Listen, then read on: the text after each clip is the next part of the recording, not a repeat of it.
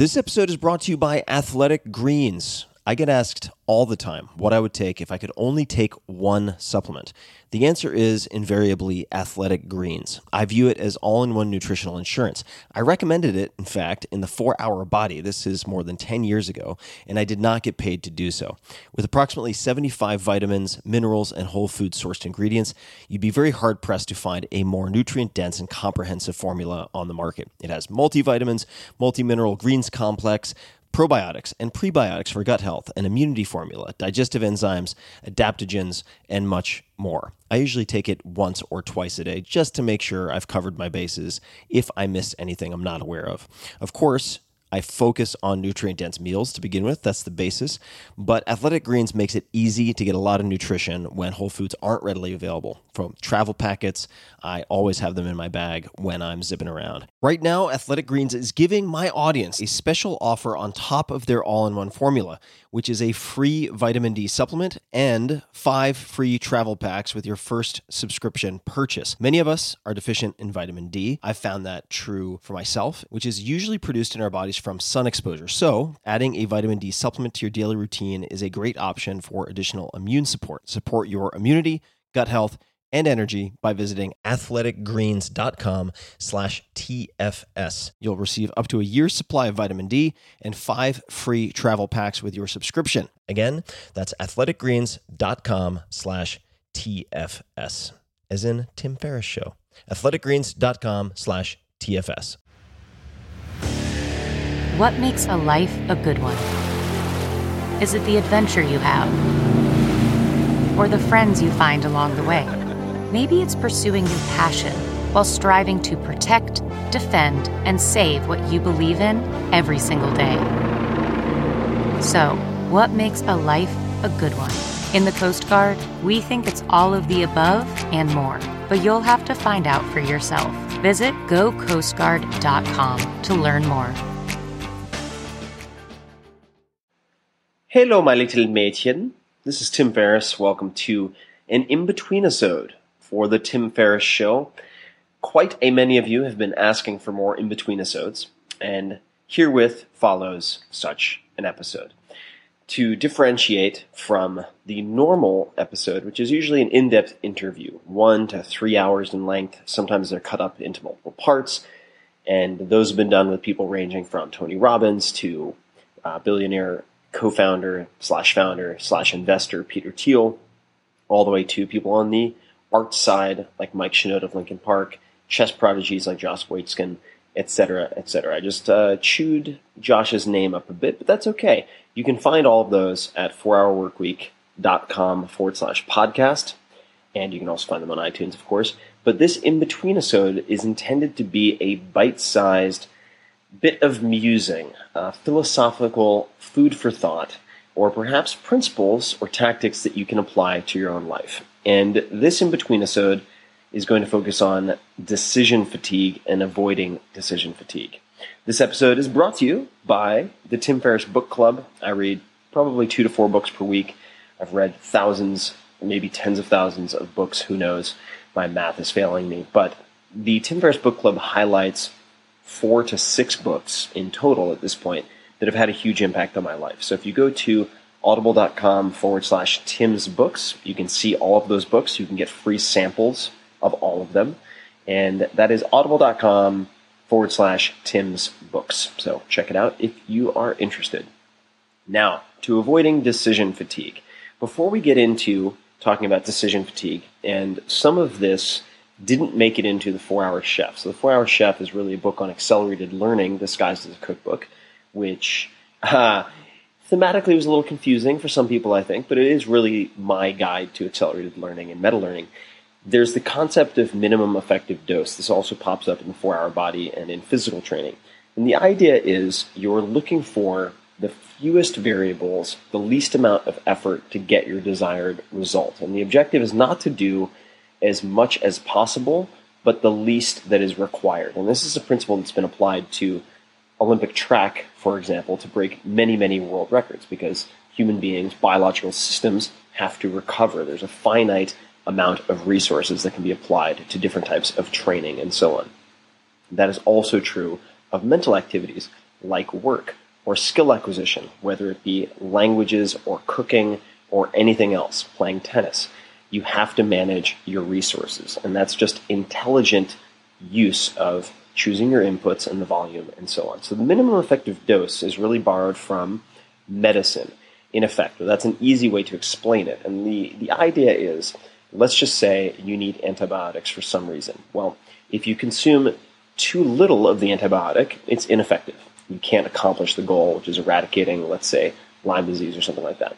If you take just the right amount, the Goldilocks amount of that antibiotic, the minimum effective dose, you accomplish what you've set out to do with minimal side effects.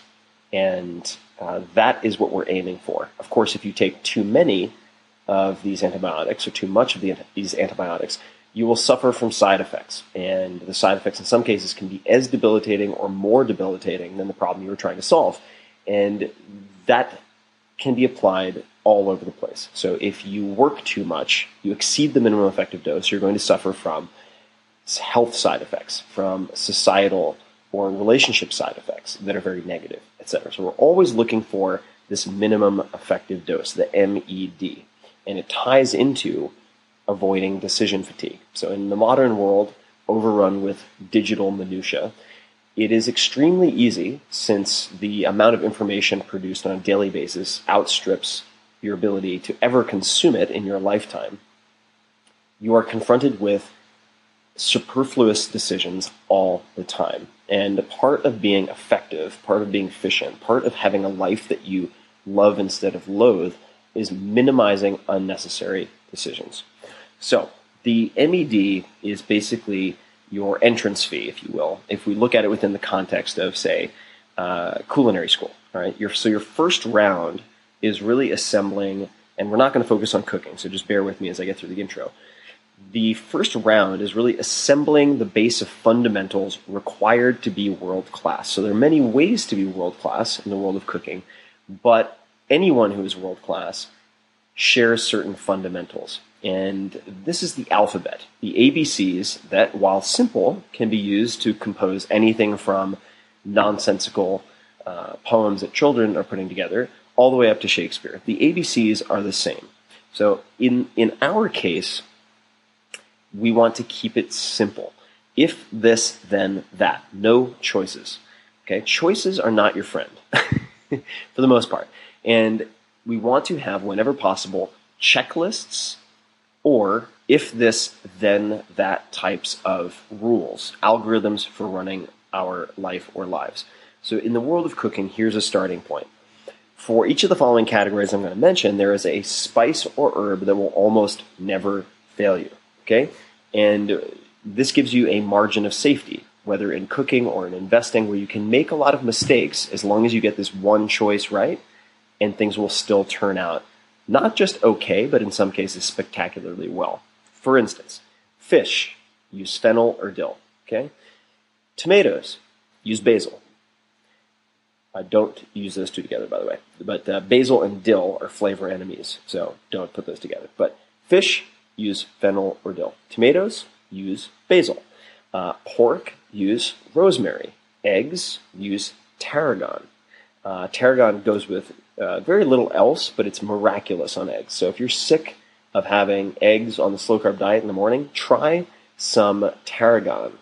And uh, if you want to get fancy, you can get some white truffle sea salt. And those two things will buy you an additional six months of eating scrambled eggs in the morning. I kid you not. Okay. And uh, we're going to then get out of cooking. But the point is, we have very simple if this, then that rules. And we're minimizing choices uh, and ensuring quality with one rule for each of these categories. Now, there are biological costs to decision making. And I, I want to encourage anyone interested in this concept to read a blog post that I wrote uh, quite a while ago on how I manage this in in number of capacities. And you can just search choice minimal lifestyle and then my name Ferriss, F E R R I S S on Google and you'll find it. But imagine you have 100 points for making decisions every 24 hours. The more decisions you rack up in one area, the fewer decisions you can effectively make elsewhere. Okay? So if you make a ton of unnecessary decisions, uh, which email to check, what to do first in the morning, what breakfast to have, you're going to deplete your hit points. And that will lead to poor decision making later because you're going to run out of your 100 points. You will spend too much money on nonsense. You will grab the cookies at the department store on the way out, uh, or at the grocery store probably, uh, instead of ignoring it. You will opt to postpone commitments. And you can consider, for instance, as an example, uh, an experiment performed by researchers, I think it was at Florida State University, uh, and uh, this was chronicled in a, a, New York Times magazine piece called Do You Suffer from Decision Fatigue? And it reads as follows quote, A nearby department store was holding a going out of business sales. So researchers from the lab went off to fill their car trunks with simple products. When they came to the lab, the students were told that they would get to keep one item at the end of the experiment, but first they had to make a series of choices. Would they prefer a pen or a candle? A vanilla scented candle or an almond scented one? A candle or a t shirt? A black t shirt or a red t shirt? A control group, meanwhile, let's call them the non deciders, spent an equally long period contemplating all these same products without having to make any choices. Afterward, all the participants were given one of the classic tests of self control, holding your hand in ice water for as long as you can. The impulse is to, of course, pull your hand up. So self discipline is needed to keep the hand underwater. The deciders gave up much faster. They lasted 28 seconds, less than uh, that was less than half the 67 second average of the non deciders. Keeping all those choices or making all those choices had apparently sapped their willpower, and it wasn't an isolated effect. It was confirmed. It was confirmed, excuse me, in other experiments testing students after they went through exercises like choosing courses from a college catalog. So, how can you apply this? Uh, what is one of the simplest ways that you can apply this? Uh, decide what you are going to do for the first hour of your day. Do not make it something that is up to deciding uh, what you're going to wear, what you're going to eat, uh, what you're going to read. Spec out the first hour of your day as if it were a takeoff checklist and you were a pilot in an airline. All right. Make it as automated, as brain dead as possible so that anyone, if you were to hand them this sheet of paper or set of instructions in Evernote or whatever, could replicate the first hour of your day perfectly. Really spell it out.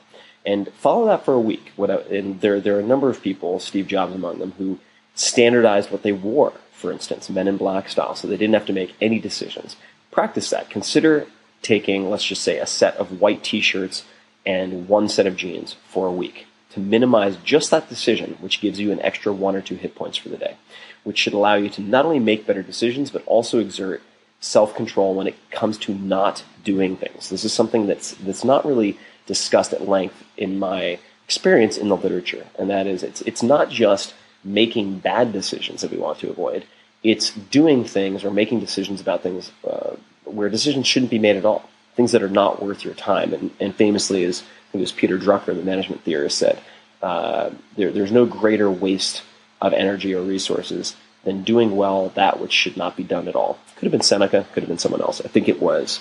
Uh, it, it, was in this case Drucker. Now, pulling from uh, a number of different articles, I'm also going to uh, elaborate here. So, decision fatigue helps explain why ordinary, sensible people get angry at colleagues and families, splurge on clothes, buy junk food at the supermarket, and can't resist the dealer's offer to rust proof their new car. And I believe this is actually from the same New York Times magazine piece. No matter how rational and high minded you try to be, you can't make decision after decision without paying a, bi- a biological price. And I bolded this, I, I grabbed it and uh, pulled it offline into uh, Evernote. I also use Scrivener for this kind of thing. Um, but let me reiterate this: no matter how rational and high-minded you try to be, and let's let's change that. No matter how rational, intelligent, or high-minded you are, you can't make decision after decision without paying a biological price, and there is a consequence to that price. It's different from ordinary physical fatigue. You're not consciously aware of being tired, but you're low on mental energy the more choices you make throughout the day, the harder each one becomes for your brain, and eventually it looks for shortcuts, usually in one of two very different ways. The first shortcut is to become reckless, to act impulsively instead of expending the energy to think uh, first through the consequences.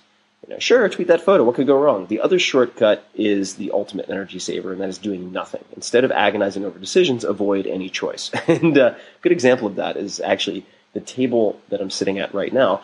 There, there's there's stacks of paper all over the place. This is a bad habit of mine. I'm, I have hypergraphia. I take a ton of notes, and these stacks of business cards and whatnot have been just sitting here, and I've culled them. These are all ostensibly important things.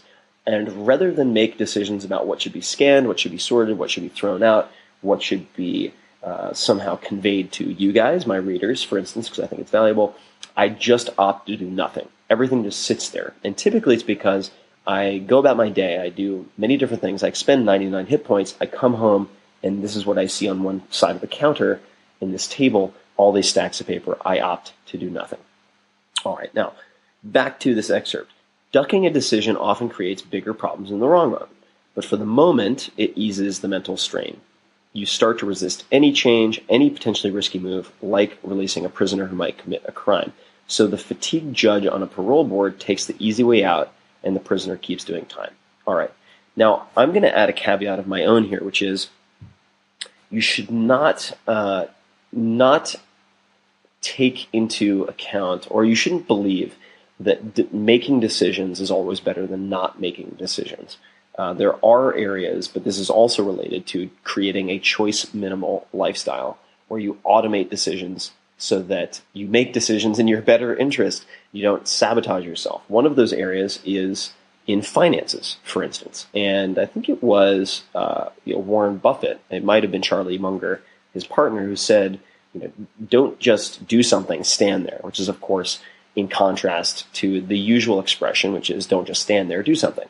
And, and their thought was don't just do something, stand there. Meaning, if, if you're going, you can die a death of paper cuts with investing if uh, you're constantly, uh, constantly frittering away your energy by day trading and things of that type. The fees, the costs, the miscalculations will end up killing you oftentimes. And the and uh, there, there, are many cases of this. And I talk more about this type of finance with Tony Robbins in my interview with him, so you can look for that.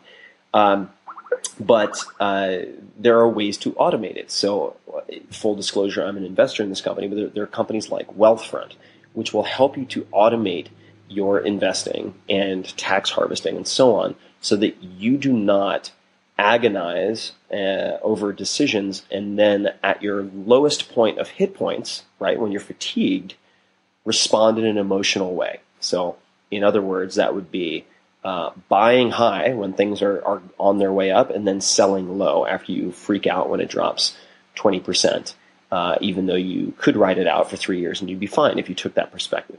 So, automate, create a set of rules so you're able to make decisions in your best interest as consistently as possible. And that comes into the the DISC framework in the four hour chef and creating incentives to do that. But I don't want to get too off track here. I've had a lot of tea. I'm feeling pretty good. So I'm full on sexy time brain dumping. Hopefully you guys are getting something out of it. The upshot of all of this is for the aspiring student of business, sport, cooking, or any skill, all of this means one thing control your variables. If you want to be a good scientist, what do you learn? Control your variables, minimize the variables if you want as few things in your life to go wrong as possible, create checklists. Automate the first 60 minutes of your day to set the tone, low stress, low decision making for the rest of your day. So for for so you can reserve your decision making power, your creativity for the areas where it actually counts. Not choosing from a hundred toothpastes in the grocery store, not deciding which pair of socks to wear, not deciding what you should have for breakfast in the morning, but for the things that actually matter, where you can express your unique capabilities. So that is the secret of success as far as I can tell. The secret to failure is trying to please everyone. This, one of the secrets to success, if there is one, is not unbound freedom, but selecting the proper constraints. So thank you for listening. Hopefully this was helpful, gives you some food for thought. And if you would like more in between episodes like this, uh, if you have suggestions for what you'd like to hear on the podcast in any capacity, please let me know on Twitter It is twitter.com forward slash tferriss, T F E R R I S S, two R's, two S's, or Facebook, facebook.com forward slash Tim Ferriss, all spelled out. Until next time, thank you for listening. One, two, three, four. Those are numbers. But you already knew that. If you want to know what number you're going to pay each month for your car, use Kelley Blue Book My Wallet on Auto Trader. They're really good at numbers. Auto Trader.